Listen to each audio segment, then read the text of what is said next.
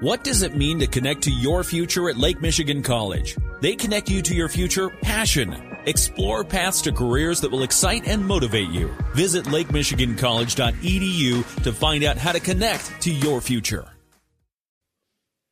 Hello, my name is John Smetanka. The name of our program is With Respect.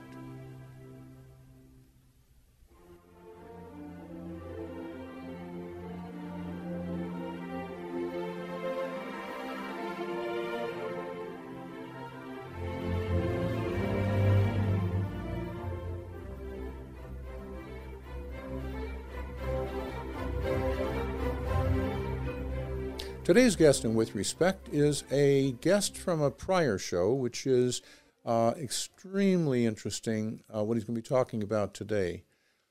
It's John Schulian, who is a nationally recognized sports writer and commentator for many years. And we've talked about uh, the fascinating people he met in the world, for example, of boxing and other sports. Today, we're going to be talking about a different area of his life, sort of a radical change, and that is his work in Hollywood. John Schulian, with respect.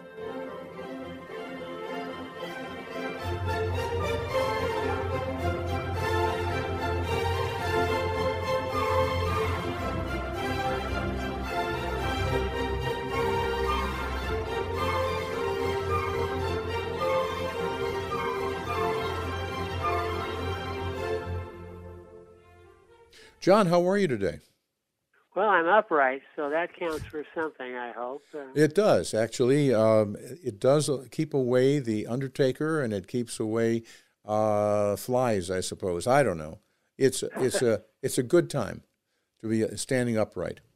So, John, um, we talked last time about your background, how you got into writing, uh, how you got into journalism, sports, both as an actor, a player, and also later on as a writer, uh, giving all kinds of uh, openings and uh, to meeting interesting people and learning, for example, the, the area of boxing. But today I'd like to talk about how did you go out in Hollywood? How did you end up in Hollywood, which is where you where you ended up, where you're at now? Tell us about that. Where did you, what what happened? How, what what taught you uh, the lesson is you need to go out to Hollywood after dealing with boxers and basketball players and baseball players.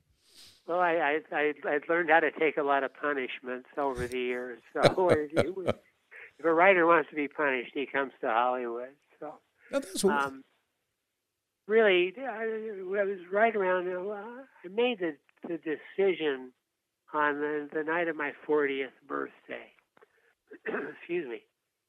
I uh, I had covered a 76ers basketball game in Philadelphia. I was working as a sports columnist at the Philadelphia Daily News at the time.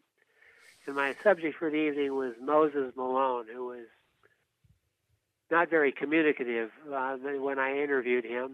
So I just went back and winged it. And so I'm driving home through a snowstorm, and I'm thinking, I'm 40 years old and I'm still interviewing naked men about the games they just played. They're of no great import, really. Um, and I'm tired of bumping heads with coaches. Athletes are becoming harder and harder to talk to. Um, the newspaper business was just beginning to change. I mean, the newspapers have been dying for a long time, and they were simply picking up steam, as we've seen the evidence scattered around our country. Um, I said, I've got to do something else for a living, or try to at least. And I said, well, what's the one thing I can do in life? I can write. That's, so where can I write if it's not for a newspaper or a magazine? Hollywood. Sure, I can do that. I can I can at least try. So anyway, I reached out to a friend uh, who had stayed in touch with a woman we'd worked with in Chicago. Uh, and she'd come to work at the LA Times as a photographer. And she had married a, a TV writer, a bright young man named Jeff Melvoin, Harvard educated, wonderful guy. And I got on the phone with Jeff Melvoin, and he gave me 45 minutes of his time, which is an eternity by Hollywood standards. And he was warm and funny and receptive and and smart. And he said, well, when we really hit it off on the phone, he said, well, the next time you come to L.A., I want you to give me a call and we'll get together for dinner. So I covered the Hearns Hagler fight, classic fight, greatest fight I ever covered, in April of 1985. And then I called Jeff Melvoin and said, I'm coming to LA to, uh, tomorrow. And he said, Well, great. I've been waiting for you. At, uh, at 10 in the morning, you're going to go meet a vice president at uh, MTM Films, which was then the hottest TV production company in the business. They were doing Hill Street Blues, Mary Tyler Moore, um, St. Elsewhere. And then in the afternoon, you're going to go meet the head of development at Geffen Films. So, and both of those meetings went swimmingly. And then Jeff and I went to dinner that night. And while we're talking, he's explaining to me, he said, everybody gets into Hollywood a different way. There is no one set path. And I was about to discover that, and I was incredibly lucky. So I said, what if I wrote Steven Bochco a letter and, and just introduce myself and see what he thinks about my chances? And Jeff said, do it. Steven Bochco, for those who don't remember him, was the creator of Hill Street Blues, or co-creator with Michael Kozoll of Hill Street Blues, a show that really revolutionized television storytelling. Handheld cameras, uh, constant movement of the camera, multiple storylines in one hour episodes. Brilliant show. Um, it, it, was the beginning of uh, a wonderful change in television I think that that you saw the most re- the most recent example of what Hill Street's children have wrought um, uh, would be The Wire, which to my way of thinking is the greatest television series ever. Um, anyway, I wrote by, I, I was getting ready to go cover Wimbledon in 85, so I wrote Steven uh, a letter, sent him a copy of a book I'd done, a collection of my boxing stories, and a p- profile of Mike Royko, the great Chicago newspaper columnist that I'd written for GQ. Went off to Wimbledon, came home, found a letter from Bochco saying, um, that he got my book and he promised to read it, but he wanted me to know that a lot of journalists think they can write for the screen, but a lot of journalists can't. But if I was still interested, to let him know and he'd send me some Hill Street scripts to study. So I wrote back and said nobody in newspapers or magazines had ever answered a letter of mine as quickly as he did. Please send the scripts. And then I went off on vacation for a couple of weeks. And I came home and here was a large envelope with three Hill Street scripts and a letter from Bochco that now hangs on the wall here in my office. And it says basically, Dear John Schulian, you're a terrific writer. If you can't write for the screen, I'll be surprised and disappointed.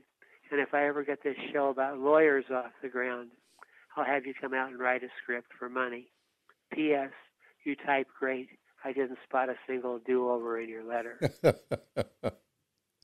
and Steven had just left Hill Street Blues and was now at 20th Century Fox, and he was developing the series that you may have heard of, L.A. Law. I have. And, yeah.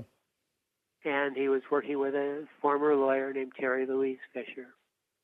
And he's and a, almost a year to the day after I received that letter,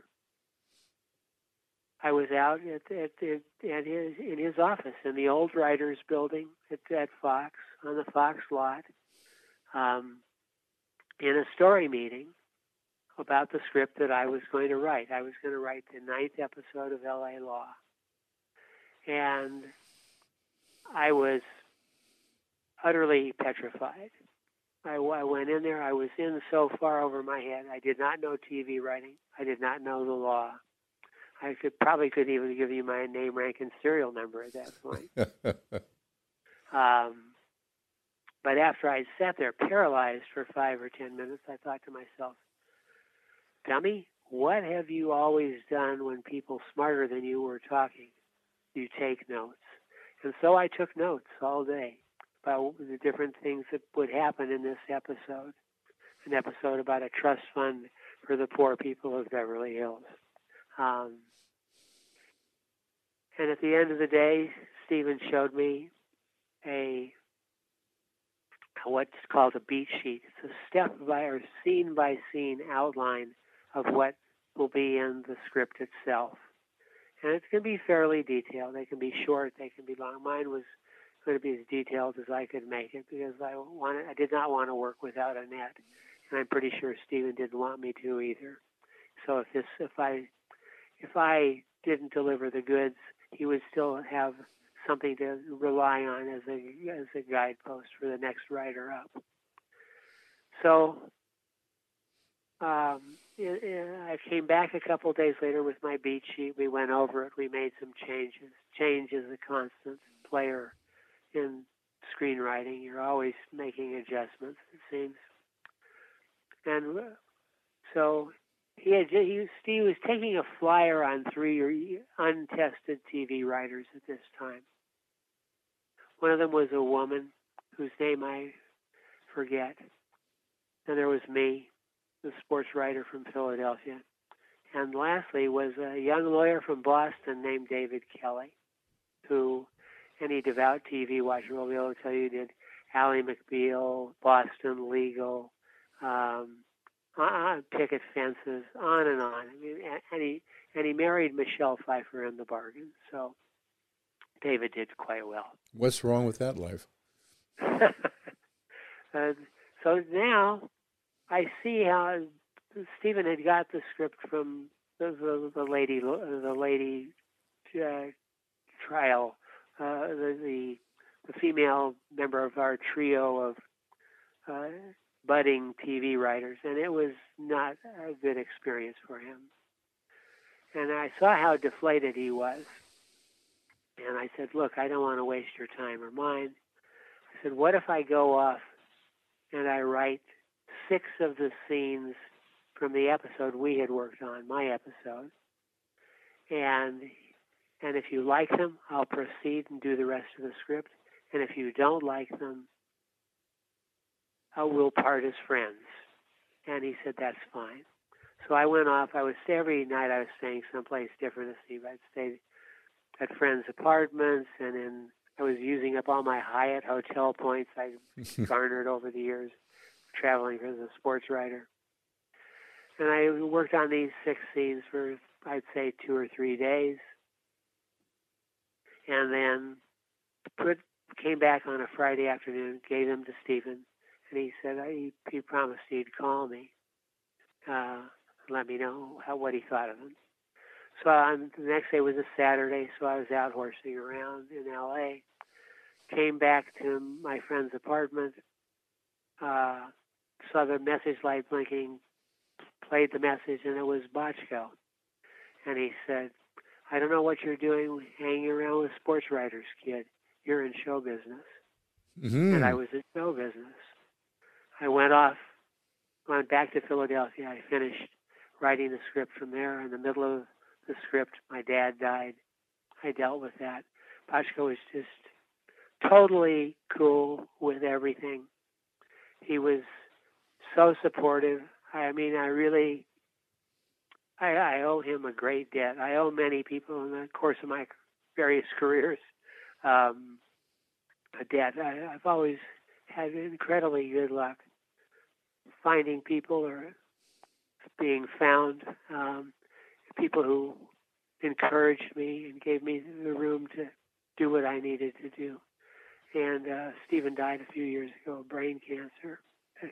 He was a, really a wonderful guy to me.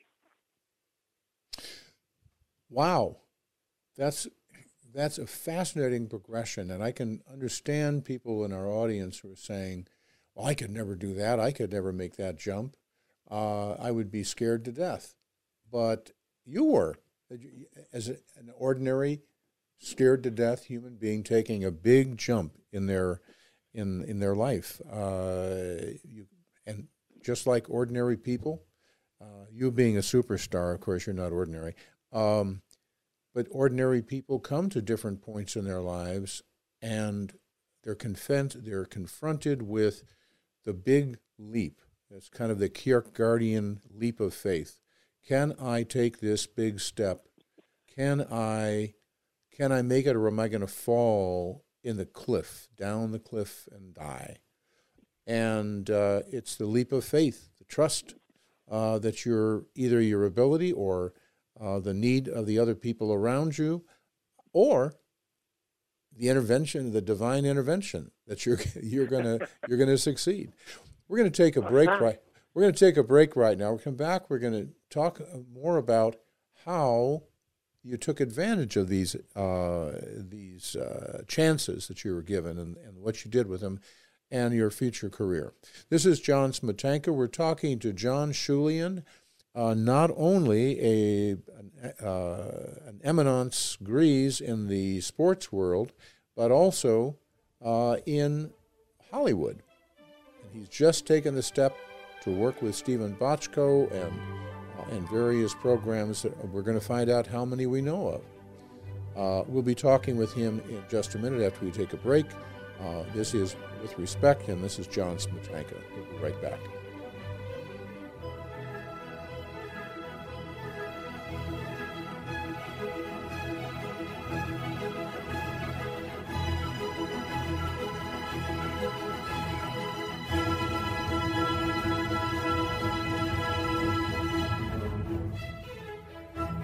We're now back on With Respect with John Schulian, sports writer, sports columnist, and now we find out find him in a wholly different world, the world of Hollywood and television and whatever else is out there. Uh, this is John Smetanka, and this is With Respect. So, John, you took the big step. You, you, you took you know you use your default mechanism which you took notes and you paid attention to other people and to events around you but you're now been told by one of the great uh, hollywood tv personalities in a dominant person uh, steve bochco uh, that you're now an entertainment writer. What happened from there? Well i um, i went off I, I, my hand had been held throughout the LA law experience by a, a young writer. Named, everybody was t- at least 10 years younger than I was. I was, I think, 41 when I came out here. So I'll, right away I saw a headline in Variety saying, writers over 40 can't get work in TV. And I thought, holy smokes, I'm, I'm dead on arrival.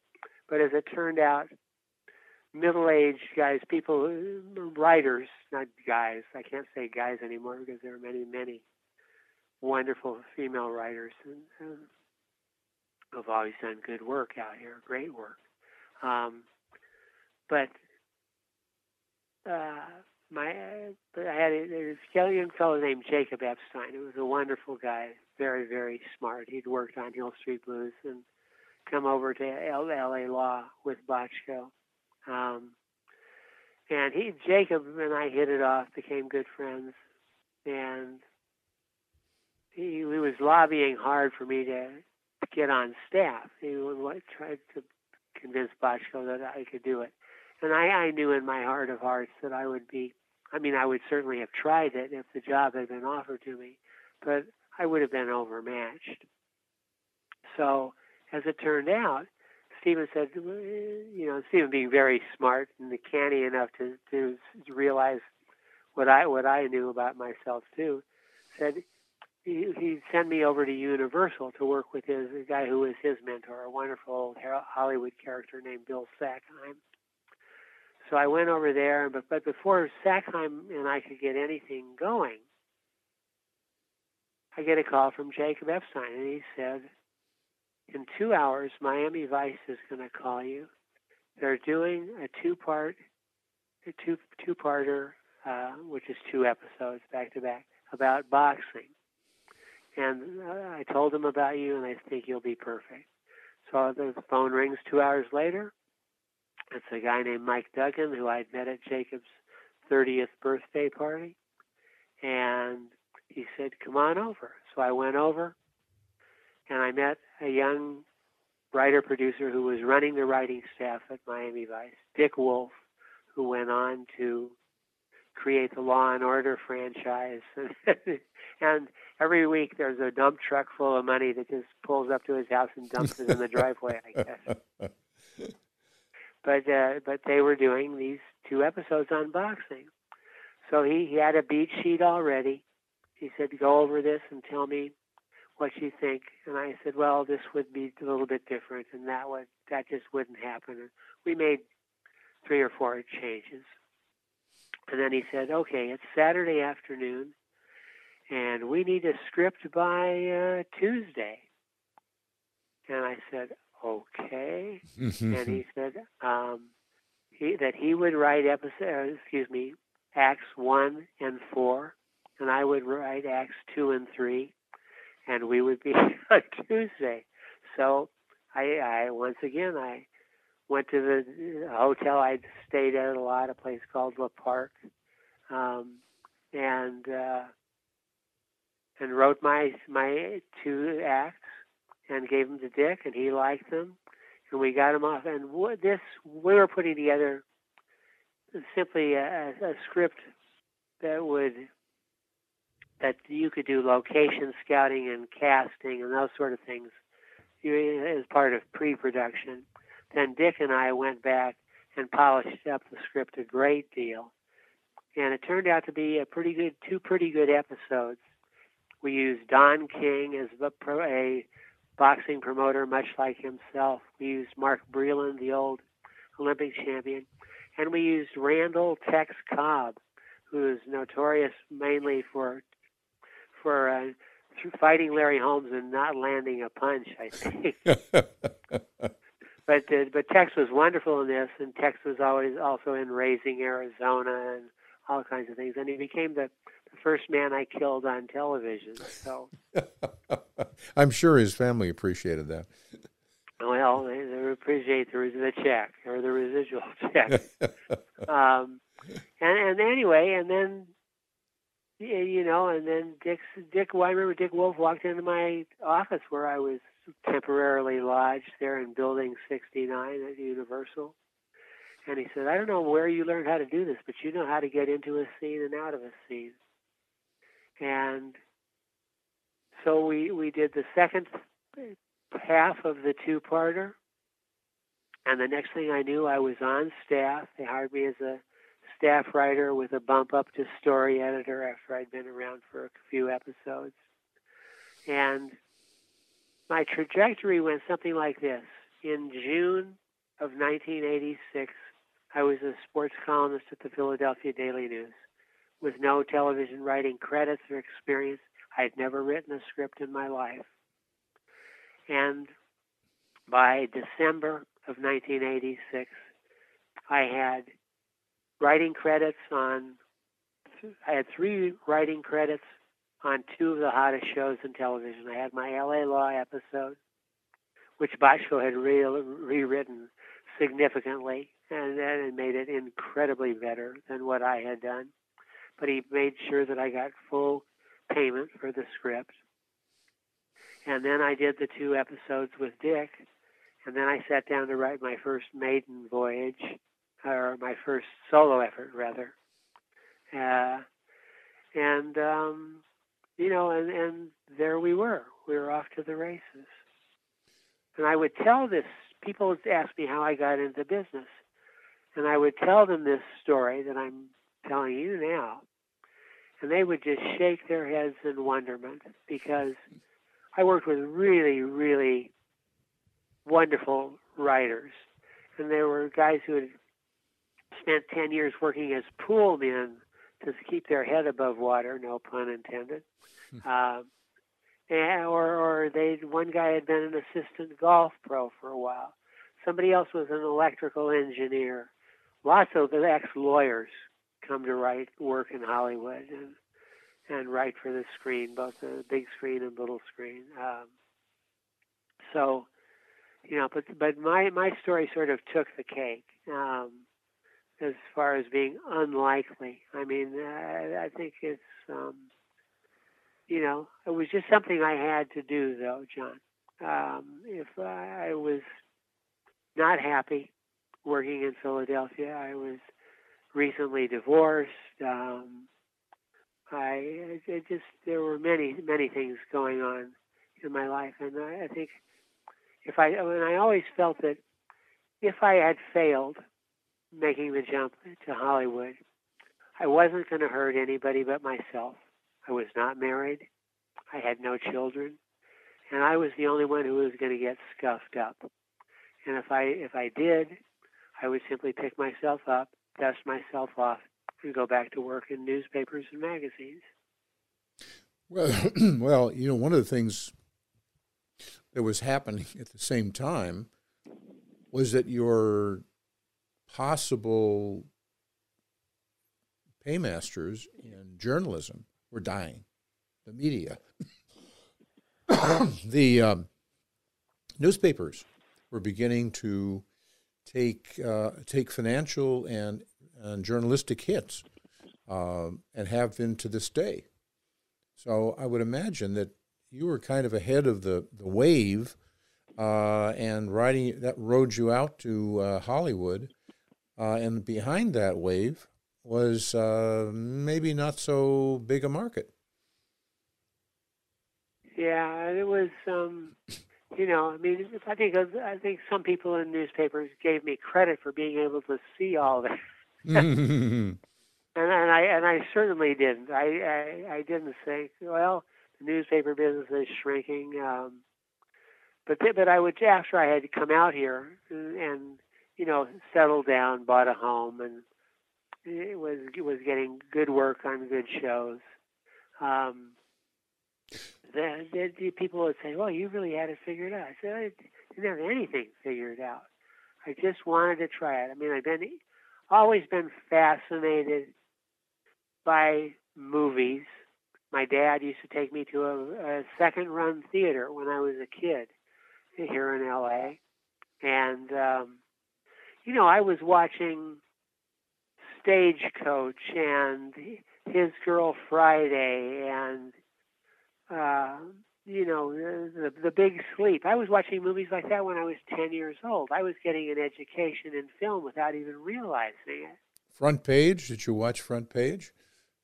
I, you know, I've never seen Front Page, but I, I, I, uh, I I've seen, you know, His Girl Friday, which is the yeah same the thing screen with, with Cary Grant and Ralph Right. Bellamy and Rosalind Russell. Is it Rosalind Russell? Am I Mhm. blanking? Yep. Well, you know, th- Ah. th- this is interesting because I am sure that those of us who have been riding our own waves of what is possible, what is, what can I, what am I good for, what can I do, uh, and those of us who have come to, as I have, uh, a blank wall and said, you know, I remember the first blank wall that I came to that I can recall was I had to uh, handle uh, an appeal, uh, a habeas corpus case for a guy who I had believed, and I still believe, and it was verified, didn't commit the crime that he committed, that he was probably that he was convicted for. And the reason I mention this is because there, I was happy to work as an in, kind of an investigating attorney, putting the case together that he didn't do it. But at one point, I came to uh, having to file a habeas corpus in federal court, which I had never done, uh, from the side of a petitioner. I, I answered some of them, but uh, at any rate, I I tried to find anybody I could to write it for me, to take the case, and they wouldn't. No one took it. So I decided, uh, took heart in mouth and, and fate in hand, and and I did it, and we were successful. Eventually, it took us some years, but the point here is we all come to those points when it's do I take the the leap? Do I take the jump? Uh, this world that I'm I'm facing is something I haven't done before, and I haven't been in before, and so Now what do we do? And uh, so this this whole story to this point uh, is very familiar to many of us. Many of us. All right, we're going to take a break right now. When we come back, we're going to talk about individual shows and different people that you came across. You've already talked about some interesting folks, um, but um, there's a lot more to talk about. Uh, this is John Smetanka. We're talking to John Schulian, and this is on With Respect. We're talking about his leap from being a sports writer par excellence into a Hollywood screenwriter. And we'll find out more after that. This uh, is uh, With Respect, and we'll be right back.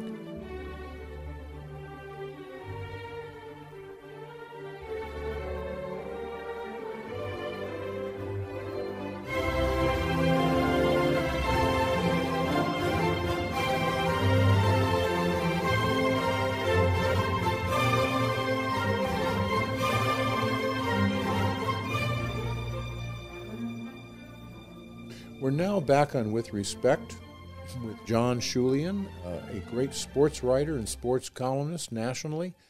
And now we're talking about his work as a screenwriter, apparently with no logical connection. But, but life has made it work for him. So, uh, this is John Smetanka. So, now, you've, you've been called upon to try something that you had never done before you have been uh, given mentors.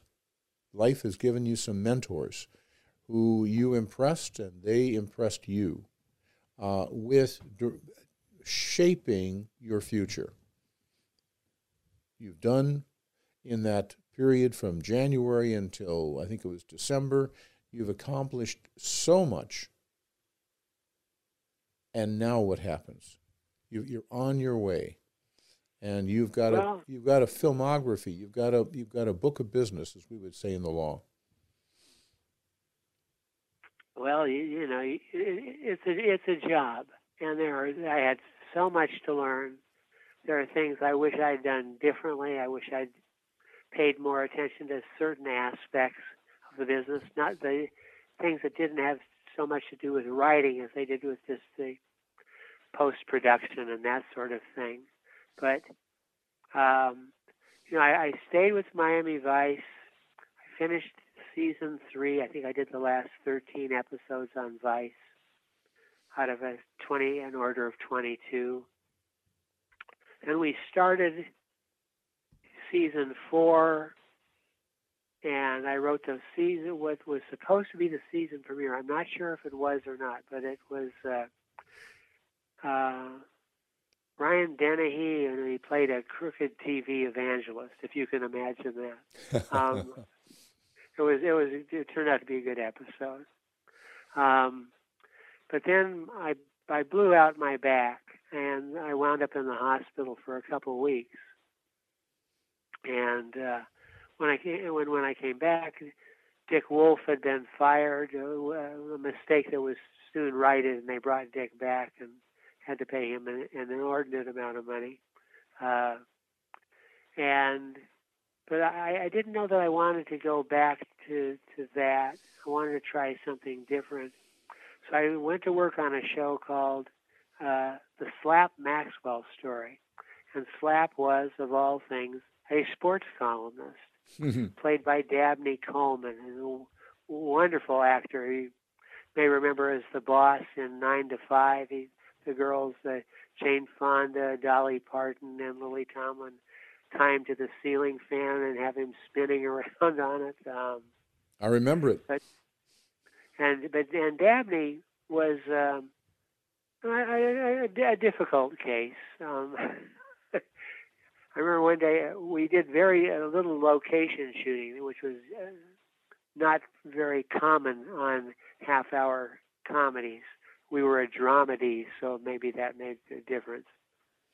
But Dabney came up to me and he said, John, I said, yes, Dabney. He said, this here at the bottom of page 17, this is a joke. I said, yes, because I, I wrote it because we're supposed to make things, people laugh occasionally in this dramedy. And he said, I don't do jokes. Fix it. so I, I I fixed it. I made it as unfunny as I possibly could, and we we finished that episode. Everybody with a smile on his face. so Slap only lasted the one year, but I, when I worked at Slap, I worked for a wonderful comedy writer, a real genius, a guy named Jay Tarses, who had created a series called Buffalo Bill a few years earlier with yeah, with Dabney Coleman starring in it. and they had they had hated each other by the time it was over. And yet when Dabney got a a guarantee of 13 episodes on the air, he said he wouldn't do it from ABC. He said he wouldn't do that, do them unless he had Jay Tarses working. so anyway, that was a that was a great experience um, for more unique reasons than uh, than the LA the LA Law thing, or thing or the Miami Vice thing.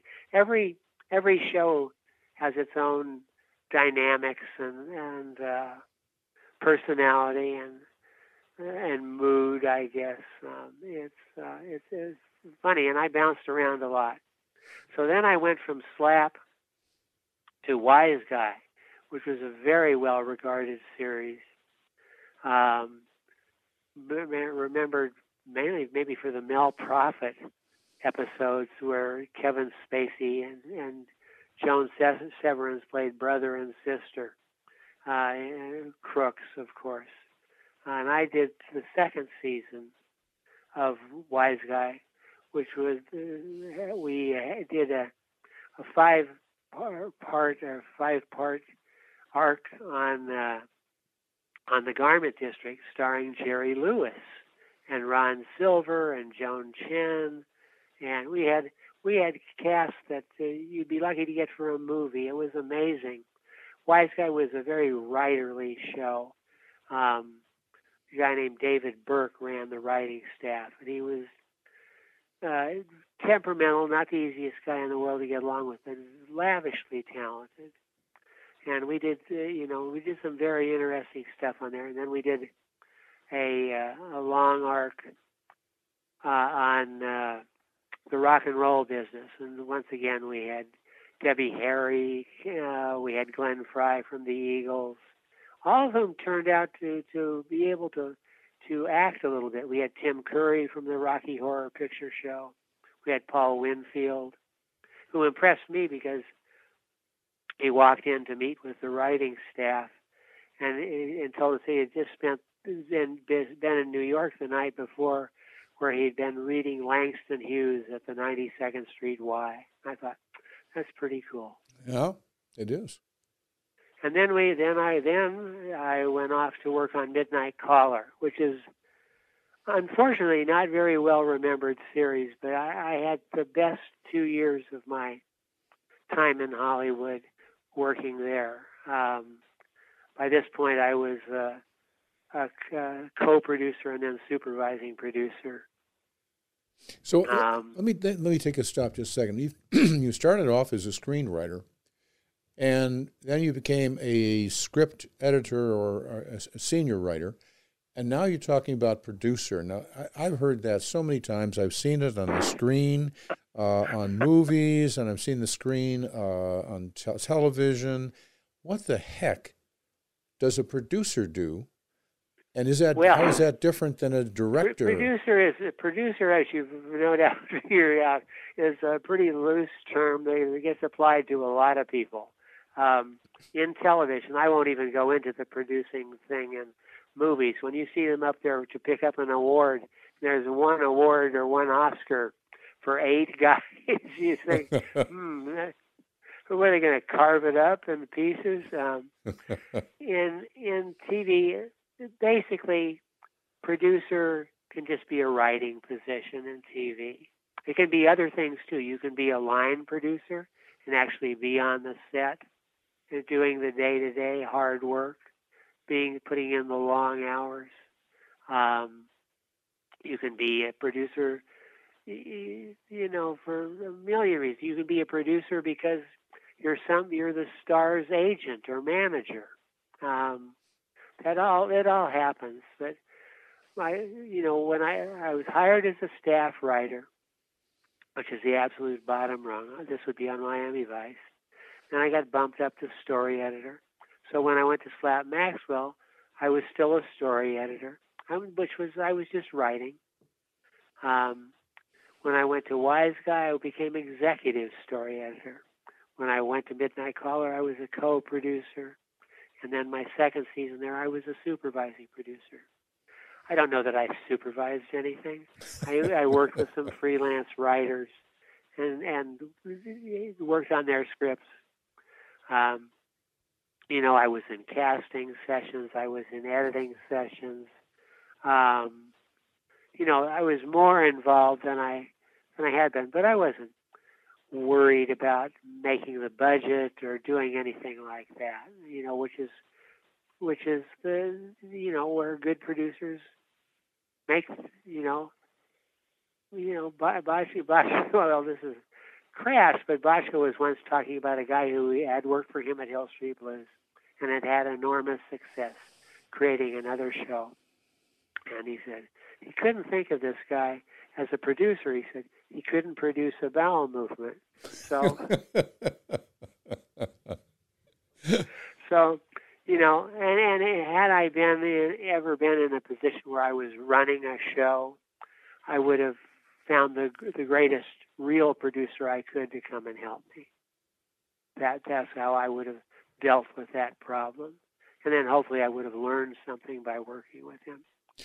So anyway, Midnight Caller, we did traditional kind of cop shows. We did romantic comedies. We did social issues our the premise of the show was our hero, Jack Killian, played by a wonderful actor named Gary Cole, was an, uh, an ex San Francisco cop who had left the force after he'd killed accidentally killed his partner and dived into a bottle, and then he had found a second life working as this midnight talk show host, the Nighthawk, Jack Killian. Um, and we had wonderful, wonderful guest stars again. We had uh, Roger Daltrey from The Who did a wonderful job for us. Um, Levon Helm from the band. Uh, Hoyt Axton, who was a maniac country singer, was played a crooked boxing promoter. Um, everywhere I went, I did something with boxing. that was you're going to do a boxing episode this year, aren't you? Yeah, okay. I'm your boy. Um, and then after then uh, you saw the first my first six years in television were really wonderful. I don't I don't know what I did to deserve them, but I, I worked for wonderful people on shows that I could really get invested in and just really enjoy for the most part. You're always going to hit some bumps in the road, but you know this it was just I was just uh, you know living living the dream for a while, and then after Midnight Caller went off the air, I went to work on a series called Reasonable Doubts, which starred Marlee Matlin, the, the deaf actress from Children of a Lesser God, and uh, Mark Harmon, who's a, a TV star. I mean, really and truly, he's a TV star to this day uh, with NCIS. Uh, so but I, I just wasn't right for the show, and that became increasingly apparent. And I was the co-executive producer, so that was that was an awkward and difficult year. But um, then I was gonna, you know, I so I, I left the, the show at the end of that season. They didn't have to ask me to leave. I I wanted to leave. and then I was uh, going to write a Mike Tyson movie for HBO, and I was working for a, a uh, wonderful old producer named Edgar Scherick, who had put Wide World of Sports on the air when he was running ABC TV, and had produced movies like Taking of Pelham One, Two, Three, and Woody Allen's Take the Money and Run. It was just a a, real character. I mean, you know, chewing hard candy, screaming for his assistants to come and help him, and and always knowing exactly where we were in the conversation that where he and I were having. It was a, he was an astounding guy, a great mind. Um, and, and, and as a side gig, at that same time, we were doing something at uh, Paramount where we were trying to put The Untouchables back on the air as a TV series. That that didn't go too well, and I had a uh, difference of opinion with the guy running that writing staff, and that was the end of me there. And then they, changed executives. HBO changed executives on the Mike, uh, excuse me, on the Mike Tyson movie, and I got bounced out of that. So now, for the first time in my life, I don't have a gig in Hollywood, and that's that's an adjustment. When you when you basically you go a year and your phone doesn't ring, uh, that that's that that's a test of of something. I'm not sure what. It does. Uh, so I, I I did some long pieces for Sports Illustrated. I had had a relationship with GQ that started back in 1984, and I kept writing pieces for them. So I always had something in my typewriter or word processor that uh, you know we, we gave me evidence that I was still a writer. Um, and then you know I, I had it's funny that I had agents. Agents are a whole other story. Well, listen, we can do an hour about them someday. Well, but, uh, let's take a break right now because we're going to come back uh, and I want to talk about another program that you are the co-producer of that everybody knows about. But um, we can talk about what happens during the the, the bumps that people go through, like per, even persons of great talent like yourself. At any rate, this is John Smetanka, run with respect, and we're talking to John Schulian, a, a screenwriter. Before that, a boxing and sports uh, reporter and columnist, and a wholly interesting guy who's very human and has got his ups and downs in, in, his, in his very magical career. This is John Smetanka, and we will be right back.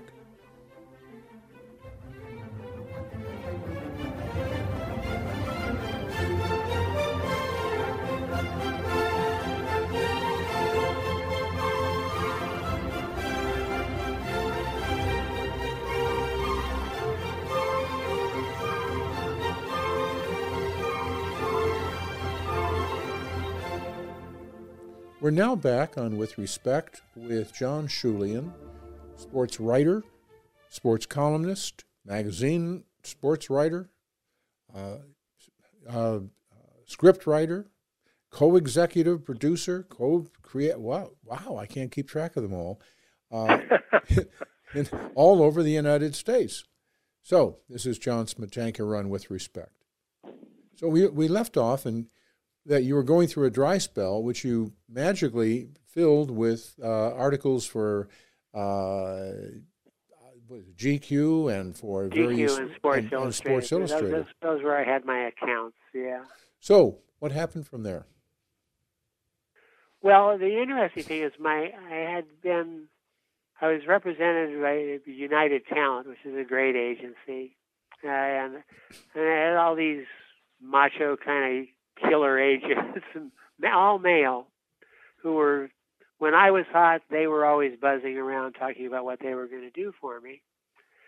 And then when I cooled off considerably and was uh, without a, a gig in television, they magically disappeared. So, but there there were three female agents, women agents at at UTA, and they took turns calling me and keeping my spirits up. They got me one gig doing a, a noir. It was a noir series based on on stories and books that were in public domain, and I wrote a, a really good script. One of the few that I would dare show anybody that I was really proud of. Um, and uh, you know, so they kept me afloat. Then one day, my one of my agents Nancy Jones called and said, John, you know, John, what do you think about Hercules? And I said, well, okay, let's go talk to the people who were doing Hercules. This is over at Universal, and they were doing. They had done five one-hour movies as part of an action pack. They'd also done a science fiction thing, a martial arts thing, and I forget what the other couple were. But I went over there and I said that I saw Hercules as a weekly series. Hercules is like a cowboy in a western series. He's just wandering ancient Greece looking for villagers to help and, and pilgrims who are being robbed and that sort of nonsense. And and they they they fell for it. So suddenly I found myself doing syndicated TV for Sam Raimi and Rob Tapert, who had who really were geniuses at making movies like Army of Darkness, Evil Dead, Dark Man. They were they were they were really good at that, but they were very green as far as television went, and they had a, a lot of lessons to learn. I tried to teach them some of them, particularly Rob. Uh, Sam mostly was just resurrecting his career as a movie director, and which he did quite wonderfully with Spider-Man. Uh, but anyway, so I'm doing that, and then one day Rob comes to me and says he wants to do a a female warrior in the hopes that she can be spun off into a series of her own. And I think, okay, well, I, I can let me see what I can do. Um, and at the same time, I had been selling or pitching an, a, a TV series about a boxer, uh, and without any luck. There had been a guy at ABC who liked it, and he left the business.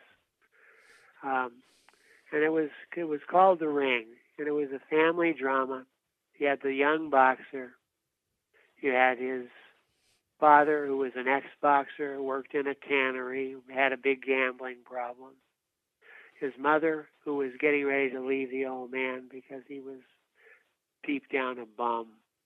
Uh, his sister, who is uh, the only college educated person in the family and is trying to distance distance herself from them, and his brother who's in and out of trouble with the law.